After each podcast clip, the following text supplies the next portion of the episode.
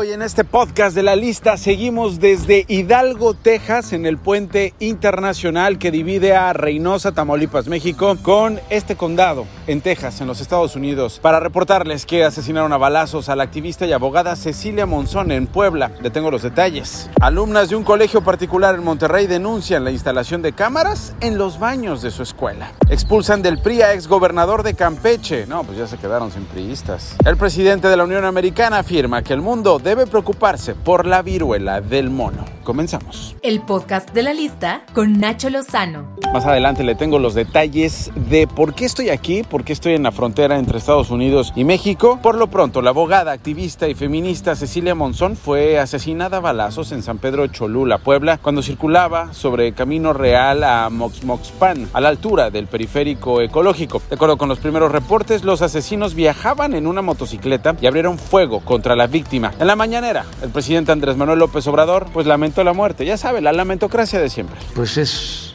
un tema muy doloroso desde que tenemos la información de lo sucedido. Estamos atendiendo el problema grave porque fue un ajusticiamiento, o sea, fueron sicarios eh, los que la asesinaron, sin ninguna duda, fueron sobre ella.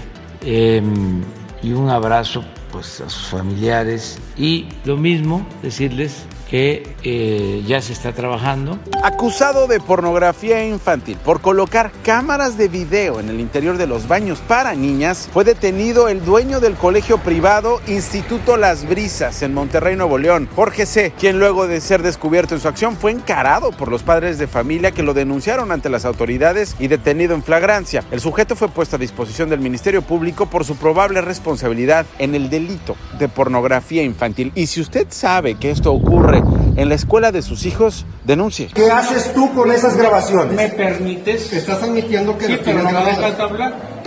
Cuando, por ejemplo, y hay todas las cámaras todo el tiempo está grabando los salones, los pasillos, las los baños no graban, pero no me dejas hablar.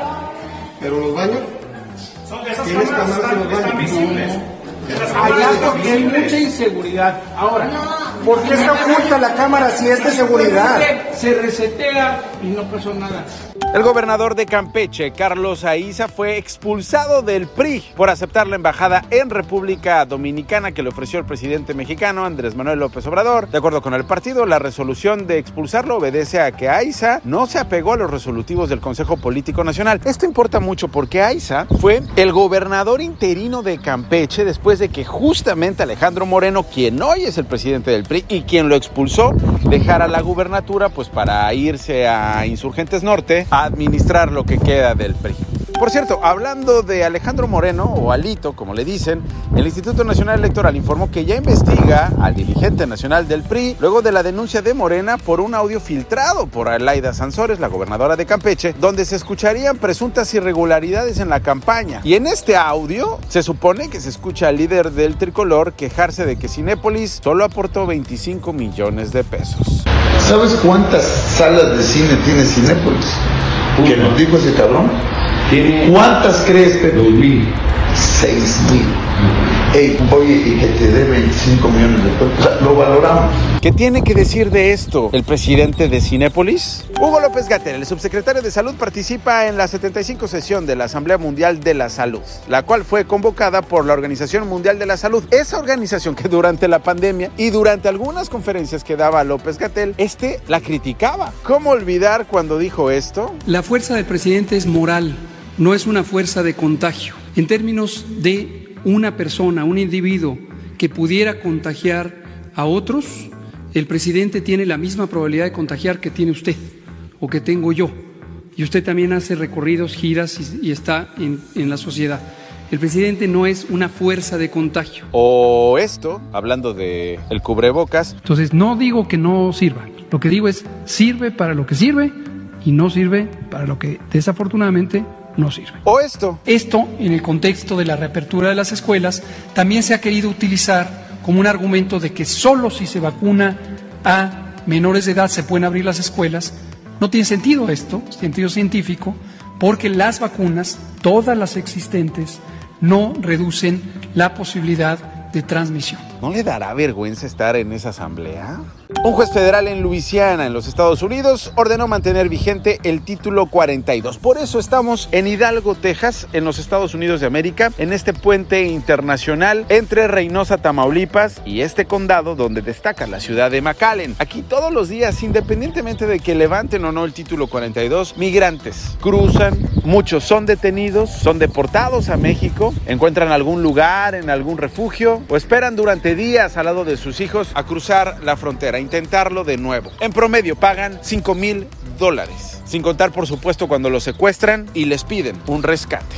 Joe Biden, el presidente de los Estados Unidos, asegura que los casos recientes de viruela del mono identificados en Europa y en Estados Unidos son algo de lo que debe preocuparse el mundo. Reino Unido, por cierto, confirmó la transmisión local de la viruela del mono. De acuerdo con la Agencia Británica de Seguridad Sanitaria, se están registrando infecciones diarias de la viruela no relacionadas con un viaje a África Occidental, donde la enfermedad es endémica. Apenas el viernes se confirmaron 20 casos. Y sigue la violencia en Nueva York, en los Estados Unidos de América, en el metro de la ciudad, hubo un tiroteo y un hombre mató a otro de 46 años después de disparar contra un tren de la línea Q que se acercaba a una estación en Manhattan. El sospechoso huyó de la escena, habría abierto fuego contra la víctima al azar. Antes de irnos en este lunes del podcast de la lista, el pilón. El pilón de la lista. Marina Vitela, candidata de Morena a la gubernatura de Durango, fue muy criticada y es que me imagino que pensó, ¿cómo puedo amenizar uno de mis actos? Ya sé, con una bailarina en bikini y con música de clímax. Así suena Gómez Palacio. Y la que quiere ser gobernadora, pagándole a una mujer para bailar en su evento político.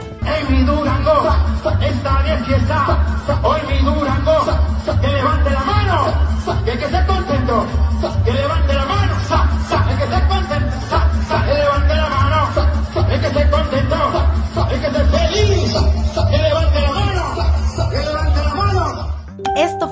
lo más destacado de México y de los latinos en Estados Unidos, presentado por Nacho Lozano en el podcast de la lista. Escúchalo todos los días por Spotify y plataformas digitales. If you're looking for plump lips that last, you need to know about Juvederm lip fillers. With Juvederm Volbella XC and Juvederm Ultra XC, your lip look, whether it's subtle or bold, can last up to one full year with optimal treatment and no additional maintenance. Find a licensed specialist and see if it's right for you at juvederm.com today. That's J U V E D E R M.com. Add fullness to lips in adults over 21 with Juvederm Volbella XC or Juvederm Ultra XC. Do not use if you have severe allergies or a history of severe allergic reactions, or if you're allergic to lidocaine or the proteins used in Juvederm. Tell your doctor if you have a history of scarring or taking medicines that decrease the body's immune response or that can prolong bleeding. Common side effects include injection site redness, swelling, pain, tenderness, firmness, lumps, bumps, bruising, discoloration, or itching. As with all fillers, there's a rare risk of unintentional injection into a blood vessel, which can cause vision abnormalities, blindness, stroke, temporary scabs, or scarring. For full important safety information, visit juvederm.com.